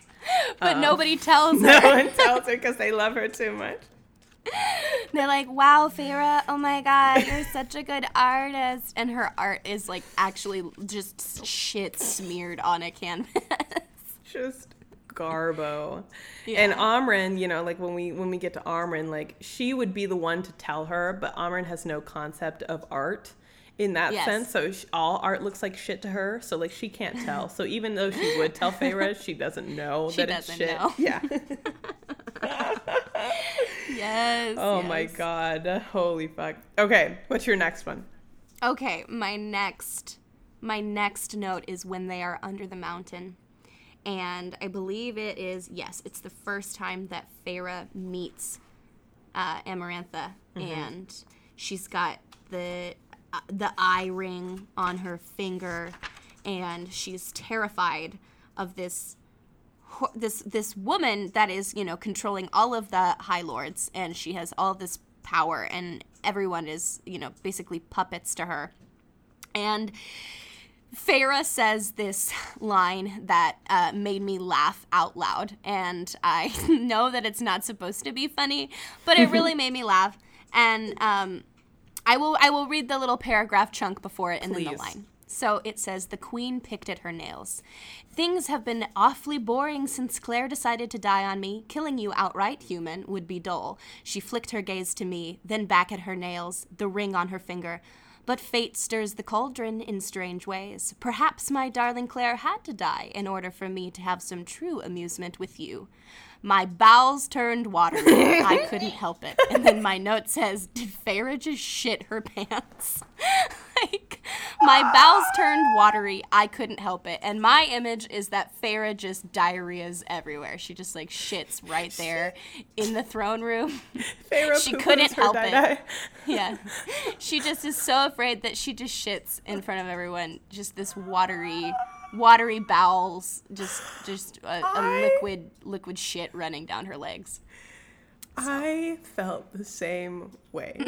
So these books, like all Sarah's novels, inspire me to like read aloud, and I just like can't help it. I just love reading these books aloud and like doing the characters and stuff. And so I read that line a few times, trying to make it sound serious, and I could not. I could not, because I couldn't help it. It's like, she could just say, my bowels turned watery. And it's like, oh, so scary, ha. But she's like, my bowels turned watery. I couldn't help it. Like, my asshole, like, it just leaked all over my pants.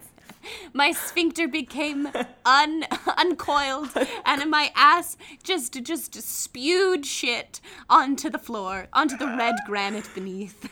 I wet myself from my ass. Yeah, that's exactly, yes. Oh my God, I'm so glad that we were on the same page with that, figuratively and literally. Oh my God, that's so funny. Okay. Yeah, her bowels turn watery a couple times in this book. A couple of times, yes. I have only a few more notes, and they're just little tidbits.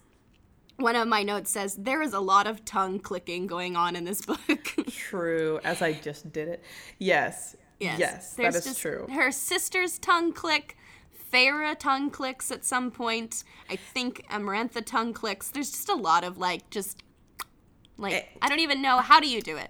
I do it like that. Can you hear that? Oh yeah, like a tisk. Like yeah, it's like a tisk. Yeah.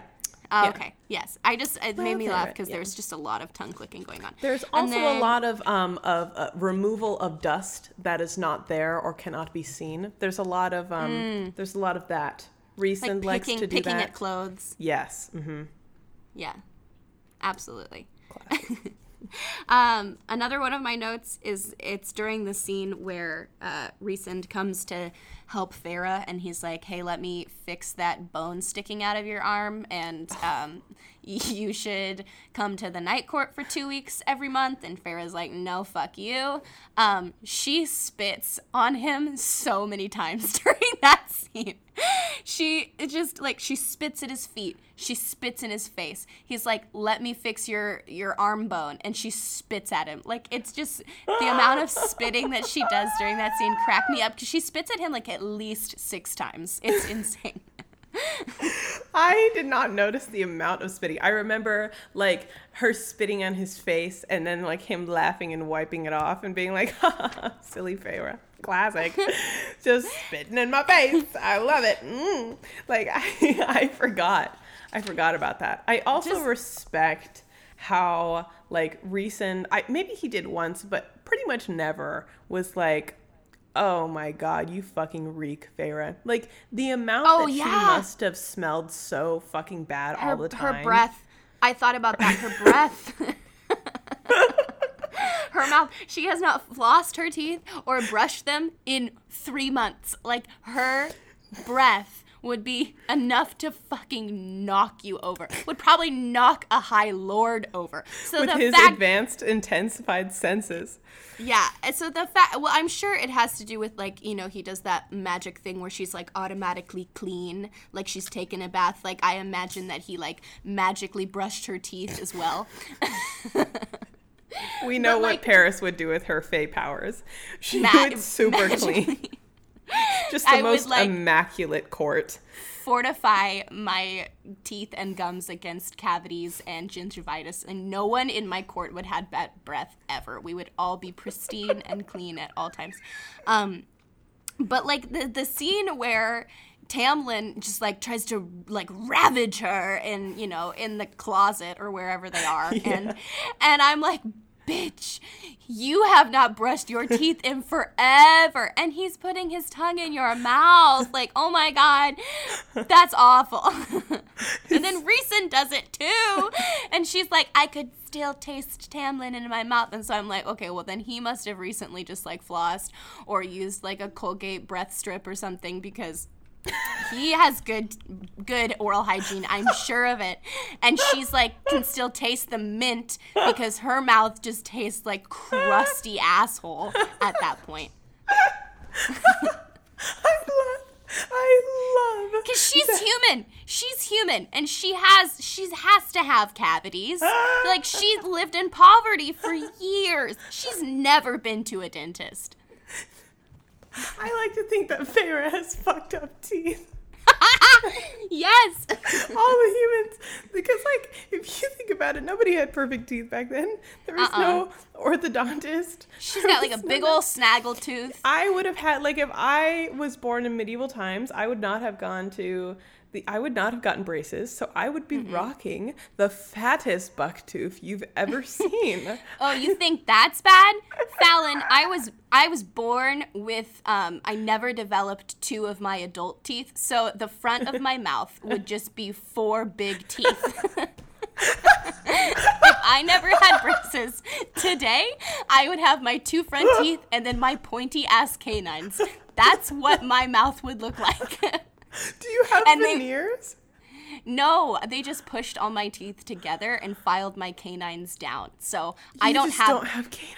I have canines. If you have your two front teeth and then there are the teeth next to them and then your canines. The parrot incisors. I have only two front teeth and canines. So I'm missing the teeth that go next to your front teeth. Yeah, so they've like filed my canines down. They used to be pointy, but they filed them to be flat so they look like normal. Like my teeth look normal when you first look at them, but every time I go to a new dentist, they count my teeth, and the dental assistant is always like, I'm sorry, this is a weird question, but like, are you missing teeth? And I'm like, aha, you're good at your job. Yeah, I am. So, dude, you know what's so fucking funny is when I was drawing us for our like cover photo, I noticed that you had like. I felt like you had less teeth, but I was like, maybe it's just the picture and like the light and is weird. But I like had a hard time drawing your mouth in a way that like didn't look freaky. Like just not anything to do with your mouth, but like my drawing capabilities. I had to like do kind of like my artistic interpretation of your teeth because otherwise it looked like weird and like gummy. Yeah. And so I was like, oh my God, that makes so much more sense now. That's so fucking funny, dude. Yeah, that's hilarious. If I were in Feyre times, it would be really hard to snag. We would have the nastiest Maws. Yeah, it'd be difficult to get a high Fey from me because I would have just like four teeth in my head and nothing else. We'd have to settle. We'd have to settle for lesser courts. Yeah. I don't know. I don't feel like the how do you say it, Naga? I don't think they'd care. I don't think they'd care either, girl. No. That's so funny. No, I'd have to get like a blessing from a high fae to like fix my mouth. Yes. We'd have to like trade our lives in servitude, become high fae sex slaves in order to get our teeth fixed. Which, like, I mean, honestly, but, like, I would be a sex slave if I had perfect teeth. So, like, whatever. Yeah, that'd be great. That's so fucking funny. Yes. No, I did think about that a lot. Like, the smells and stuff, like, I less about the mouth stuff, but like that is important. I know that, like, yeah, but for me it's like the general stank of people, like Tamlin's been sitting there for like, you know, a couple hours, maybe he's stress sweating, right? So like but how often do people wash their privates? Like, I think about, like, you know, like, his taint stank or whatever. And maybe all high fae just, like, smell delicious. And, like, the dirtier they are, the more delicious they smell. Fallon, that's another one of my notes. It says, Tamlin smells like spring rain and new grass. So yeah, his balls probably just smell like lawn clippings. I don't think that he smells bad. Oh my God, Tamlin is a dad. He is Home Depot. Like, he smells like sawdust, like some newly laid, like, just laid down bark dust. Mulch, yeah. Some mulchy bark dust and lawn clippings, and a little like a hint of cedar. Yeah. Oh my God. That's so fucking funny. That's hilarious. He does not smell bad. So I imagine his sweat just kind of smells like... It smells like rain. Like rain. Yeah. But Feyre is out here fucking reeking like an old fish carcass because she has not bathed in months. A human fish carcass. Yeah, absolutely. Yeah. She can't smell good. She can't smell good at all. How does she get all the baddies when she's stanky? I know. It's so unfair. I think about that too. Like some of the like sex scenes too. I'm like, oh my god, like Feyre, like are you? Have you had time to clean? Like, oh god, I know. Human life is so much more complicated. That brings me to one of my things was when she was fighting the worm, her first challenge, right? The Mindigard worm. Yes, the worm spelled with a Y. She fucking she sets the trap, and then she starts covering herself in filth, just like putrid mud, just rotting decay flesh mud mix.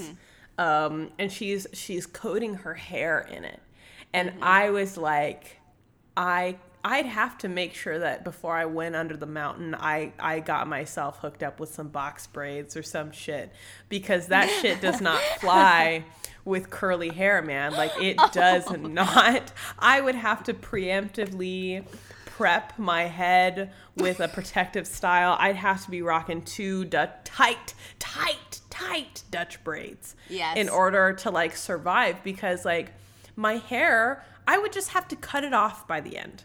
Like, there would be no salvaging it. I would just have to shave my fucking head by the time that I got out from underneath that goddamn mountain. 3 months of not knowing, of, like, just of abuse to my hair. Yeah. Like, I spend, like, 2 to 3 hours on it every 5 days just to make sure that it's, like, hydrated and detangled enough to just, like, operate and like just be healthy. So I was like, how disrespectful. What privilege you have, Feyre, with your fucking straight hair, just like being able to just coat it in mud and not worry about it. I was like, I was hella stressed. And then she was like, yeah, okay, so I don't want it to smell me, but now I want it to smell me, so I'm going to cut open my hand, and I'm going to guarantee this infection by slicing open my hand with this just, like, bone. Like, this bone. With a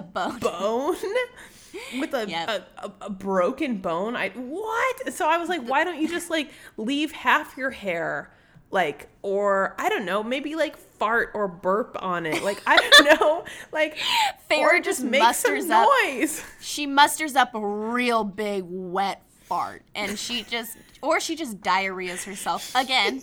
And use those watery bowels, girl. Use them to your advantage, sis. Yeah, I agree. To know. The amount of times in this book where Feyre is susceptible to infection, it is, like, insane. But then again, like, she's living in times where, like, they probably weren't super concerned with infection because they didn't really, I don't think, like, had the concept of, like, how you could become infected. She knows at one point, she's like, oh, no, fever. That means I must, like, have an infection. I'm just going to think, like, oh, no, I just have the common cold. It's not a fever. Yeah, happy thoughts. So she knows what an infection is. I don't know. She's in a life or death situation. She's probably not worried about the future of, like, getting an infection when she slices her hand open. But you're right. She could have just farted instead, and that probably would have worked. Or just been like, hey, bitch. Hey, you know, like, hey, you big old worm, I'm over here. Yeah, like, why did she do that? Instead, she's like, yes, I'm going to cover myself head to toe in filth until only my steely blue eyes are. And then she also, like, smiled up at, like, Rhysand or someone or Amarantha. Like, she flashed a grin at them. But I was like, but you're covered in filth, so you're getting filth in your mouth. Because you're opening, you're peeling your lips back, and you're letting it get into your mouth. And I was like, muck. This is so fucking disgusting. And I was like, I feel like, girl, if he hasn't smelled you already, the worm, why cover yourself in muck now if you want him? If you're trying, what? So, like, that kind of bothered me. I felt like it was a little extra. And I also, like, I hate how in, like, every Sarah J. Maas story, someone's got to like slice open their hand for some blood magic. And I was just like, I don't know. That really stresses me out. The slicing of the hands. Like I could not do that. Like it hurts so bad. Well, also when like you use your hands for like most of the things that you do. So like maybe if I were Feyre, I probably wouldn't slice my palm. I'd probably get like maybe my calf. Or, like, somewhere that I don't have to use every day. You know? Or, like, you know, the side of your wrist. Get or your like, elbow. You can't really feel that. Your like, arm. Elbow skin. Yeah. Something like that. I do admit, though, that scene is very scary. Like, it's terrifying. Like, the idea of having to run for your life, slipping in the mud that's cold and stanky, trying to get away from this big-ass worm with rows and rows of teeth. And then one of the most terrifying moments of that scene for me is when there are, like, these fairies that are, like, taunting the worm, like, throwing it hunks of meat. They're like, ha-ha, look at this big old worm. Like, let's feed it. It's funny. And Feyre's building her trap or whatever. And she's like, okay, that's fine. They're distracting the worm for me. I can do these other things. And then she, like, looks back, and it's, like, silent. And the fairies aren't feeding the worm anymore. Instead, they're giving her, like, devilish grins. Like, they know it's coming for her. Yes, like, the worm is gone. Terrifying. Like, that was really scary. And she's like, fuck, I don't know where it is. You know, they're not distracting it anymore. They're just grinning at her. That's very scary. I agree. That was, like, definitely, when I first read it, my first read there, I was definitely spooked. And it's pretty ominous when the Ator drops her down, and then Amarantha's like, run. And you're just like, and like I my bowels went watering when I read that. So I also I don't know what were you saying. I love, this is kind of skipping ahead to a different section of the book, but the way that Tamlin kills Amarantha is so brutal and so like justified, and then satisfying. She just like is pinned there to the wall, rotting like Claire's corpse above her. Right. Via her head. Just like, I love how he stabbed her. Like, I like how Lucien was like, hey, you want that? Like, he could easily have destroyed her just like beast mode. But Lucian's like, I want to participate too. And so he like throws, wink, wink, wink, wink, wink. And he catches it in his hand. And then he fucking stabs her through the forehead. Yes. In the wall, which is like a stone wall. So he's got to put a lot of force behind that. And then he rips her throat out and lets it stain the front of her already crimson dress. Yes. Like, what and then a she just hangs there with her, like, open maw and missing throat. And they're like, yeah, fuck you. So good. So, really so good. A justified ending for Amarantha's evil reign. Yes. And satisfying. Just, definitely... Definitely love that, for sure. I want to know, though, before we change topics, Amarantha, how do you picture her? Do you picture a specific, like, actress? Do you picture a specific fan art? Do you picture your mother? How do you picture Amarantha? So I'm going to pull up my Pinterest, and I'm going to try and drop this picture into the group chat. On our Discord that we have. But so one of my my only other critique, I think, with this book was, or just like Sarah's writing in general, was, I don't know, we were talking about this with my mom and how like all the, like the real, like the acting baddies of these stories, the kind of like boss / sub bosses before like the dude, there's always like a dude in power who's doing bad things, but then there's like the woman working underneath him, and it's always like a middle-aged woman. And I remember reading about Feyre having these nightmares about Amarantha, and then when she meets Amarantha, she's like, yeah, she's not as hot as I remember her being. I thought it would be so much more powerful for her to describe her as even more stunning than she imagined her to be, because like that would make her even more terrifying. And like also Feyre has always had these doubts of like, I'm a human, why would High Lord want to be with me, blah blah blah. And not always, it wasn't like a prominent thing, but there was kind of like an undertone of like, you know, why wouldn't he, or like during Calanmai.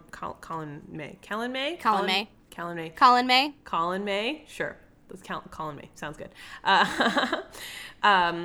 When she's like, it just made me mad thinking about him with all these other girls. And I was just like, yeah, because you're human. Like, why would? I mean, Feyre is a dime and she's a catch. And, of course, like we love Feyre. Why? Who wouldn't? Feyre deserves love. Blah, blah, blah. Anyway, I'm just saying that I think if she had been, I just posted in the chat, more stunning. Oh, I see. Yes, yes, yes. Described. Yes. If she had been more stunning and just like also horrifying to look at, like horrifyingly stunning. That's how I like to imagine her. I do not imagine her as my mom. I imagine her as that like fan art that I just send you. Yes. I agree. I imagine because like she describes her as being beautiful, but like there's something about her. There's like a point where Feyre is like wanting to answer her and be like, yeah, but she doesn't. And she says like, oh God, like I almost answered her. I can understand why the High Lords were so easy, so easily inclined to like want to be around her and trust her. So I imagine her as I saw on Pinterest once someone had like created a compilation of their dream actors to play the characters in a movie. And do you know who Natalie Dormer is? No, but I will look it up right now. I think you'll notice her. You'll know who she is when you look her up. She was in The Hunger Games and Hooters. Yes, I imagine her with like red hair to be Amarantha because she's like can be evil and she kind of has this like pert little like mouth and nose, but like also has this like friendliness about her, that you'd like want to trust her and want to hang out with her, but at the same time like she could be, it's a facade because she's like evil underneath. So that's kind of how I picture Amarantha. I think, yeah, totally. I think she'd also be a good potential cast. No, I was gonna say Ianthe. Ianthe. Oh yes, Ianthe is what I say. Ianthe, yeah. Oh yeah, hell yeah, absolutely. I 100% agree. Yeah, I think either her or Amarantha. I totally agree. I think I used to. I don't know who my current Feyre fan cast casting is, but it used to be the girl from Aquaman. Yeah, you're talking about Johnny Depp's ex-wife. I can't remember her name now. I can't remember her name either. Oh God. Oh, who the fuck is Aquaman? Her name? Hold on. I just misspelled Aquaman as Awu-man. Her name is Amber Heard. Amber Heard. I used to make her as Feyre, but I think once you said more, I think she would be a much better more. Yeah. Because she's like stunning and blonde. Yeah. I think she'd be a really good more. I agree. She has that kind of party girl look. Yeah. Yeah, she'd be a really good more. Yeah. I think her cheekbones are more. I agree. Yeah. I stand by that. That feels really good. I don't know if there is.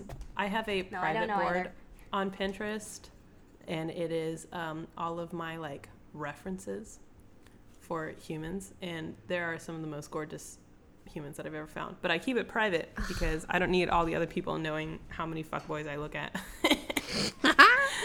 They don't need to know, but I'll send it to you. It's pretty awesome. It's pretty good. Awesome. I want to see it. All right. Well, are there any other points that you would like to cover this episode, or do you want to?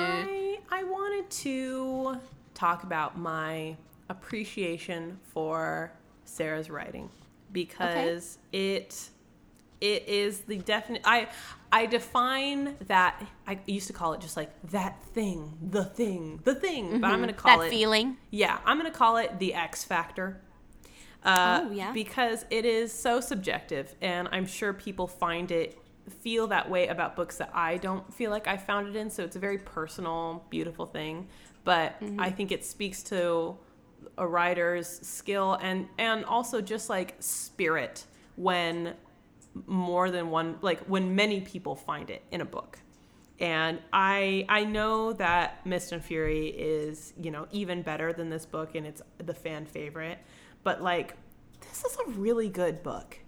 it's a really fucking good book. And the way she writes about art and just, like, the beauty in world through Feyre's eyes. Like, Feyre obviously is an artist, so she's, like, designed to pick up on all these things. But the way that Sarah writes this world and, like, how beautiful and how clear it is and how, like, vibrant.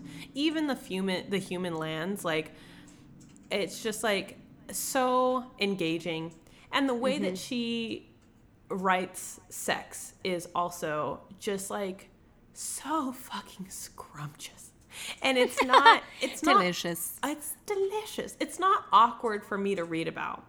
And, like, just reading, even though it's a comparatively my favorite word, compared to the later sex scenes in this series, the first, like, her first night with Tamlin is pretty modest in comparison, but it's still, like, it gets across all the things that happens, and it's, like, it's beautiful. And it doesn't, this book doesn't feel like a book. It feels like a world, like you want to go back. It's a place to return to. And so I am so grateful to, like, be living in this time and space, in this blimp in the sphere of life that I get to enjoy this series and these books and these characters, because they mean so much to me. And, like, while they stir up my longing. And I did have a meltdown last night. They stir up my longing and my lust for fantasy that hurts. It's so strong sometimes. I also, like, would not have it any other way. I would rather love and be tortured by these books than not have read them at all. I feel the same way. So I just, like... Even though it only gets, like, better from here, it's still a strong book. I love it. I dig it. So thank you for sharing this with me, Paris. You're welcome. I'm so glad that you love it as much as I do, because I've felt that way for years about fantasy, and it's so nice to have met someone who understands that that feeling. Yeah. Because it is. It's like I read this book again, and I just spent the last 3 days in Prythian. You know, I wasn't here. I wasn't in Pittsburgh. I was living in this fantasy world, and it's really wonderful to escape. Sometimes I feel a little selfish about it because, you know, there are things in the world that need attention, but it's nice to, like, escape for a little bit and just kind of, like, live in this fantasy world where I get to be among fairies, and I get to, you know, experience pools of starlight and boys with wings. Food, so delicious and boys food. With wings and claws and hot lizard creatures. And I think you and I unknowingly did ourselves a great service by reading them when we did, like, the first time, in the way that we did, like. If you, dear listener, if you are listening and you are starting a new series that is, like, that you know is going to be good, do yourself a favor and, like, put yourself in a pleasurable place. Like, not everyone can do that, and I was, like, it was through extraordinary circumstances that I was able to read these books in the environment that I did. I was living in someone else's house that was, like, a big, beautiful house on this gorgeous, one of the most gorgeous properties I've ever seen in Washington. And I would read in the hot tub in the morning, and I would watch bald eagles fly overhead throughout the day. And the weather was just perfect, and there was a breeze, and there were wildflowers around, and, like, I had all this free time. And Paris, like, you were talking about your snacks and how you would read by the pool. And I think, like, the environment that we had around us helped facilitate this experience that, like, enhanced the quality of these books. Like, I've said it before, I'll say it again. If you have the chance to read outside, do it. Do it. Do it, dude. Even I just sit out on my patio that's like covered in sawdust now, and it's got, you know, like smells like Tamlin. Smells like Tamlin. Exactly. I sit out there and I fight the mosquitoes off just so I can be outside in the sweltering heat. But something about being outside, like I think if you were reading this book in between stressful times and like you were kind of distracted, I don't think you would get as much out of it as if you were able to set some time aside for it. And like, you know, I read in the bath. I either read in the bath or outside when I read it now. Like it's just part of the experience of reading in general. And that's something that you can control as a reader. Mm-hmm. So yeah, that's what I said. I agree. Now, on to book 2. I can't believe you already started reading it. I'm a little upset, but that's okay. I'm like 100 pages in. You're so greedy. I know. Okay. I don't deny it. I will start reading today. Oh my God. I keep holding it off because like I don't want it to be over. I did that the first time that I read this series. It took me so long to finish A Court of Mist and Fury. Oh, no, sorry. A Court of Wings and Ruin. I finished A Court of Mist and Fury in like a day and a half. I stayed up for like 36 hours reading. But A Court of Wings and Ruin, it took me a long time to finish that one because I just didn't want the series to be over. So I totally understand that feeling. It hurts. It hurt. I am so... And I... yeah, okay, well... I have to do it. This is incentive. I can't wait. I'm really excited. Next week, we're going to talk about it. Yes. We're going to talk about the books. Yes, we are. We're going to talk about the next book next week. Okay. I love you. Thank you to anyone who's listening. Peace out. Bye. Bye.